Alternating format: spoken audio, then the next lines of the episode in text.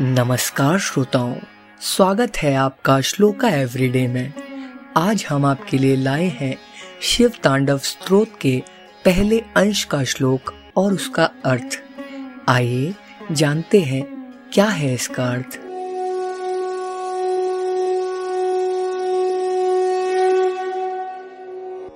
जटाटवी गलज्जलः प्रवाह पावितस्थले गलेव लम्ब्य लम्ब्यताम्भुजङ्गतुङ्गमालिकां डमड्डमड्डमन्निनादवड्डमर्वयं चकार तण्डताण्डवं तनोतु नः शिवो शिवम्।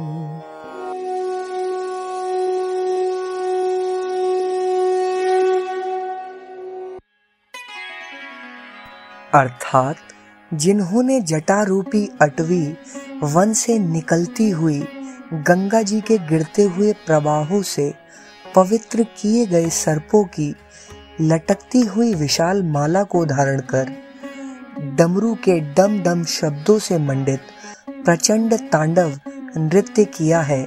वे शिव जी हमारे कल्याण का विस्तार करें।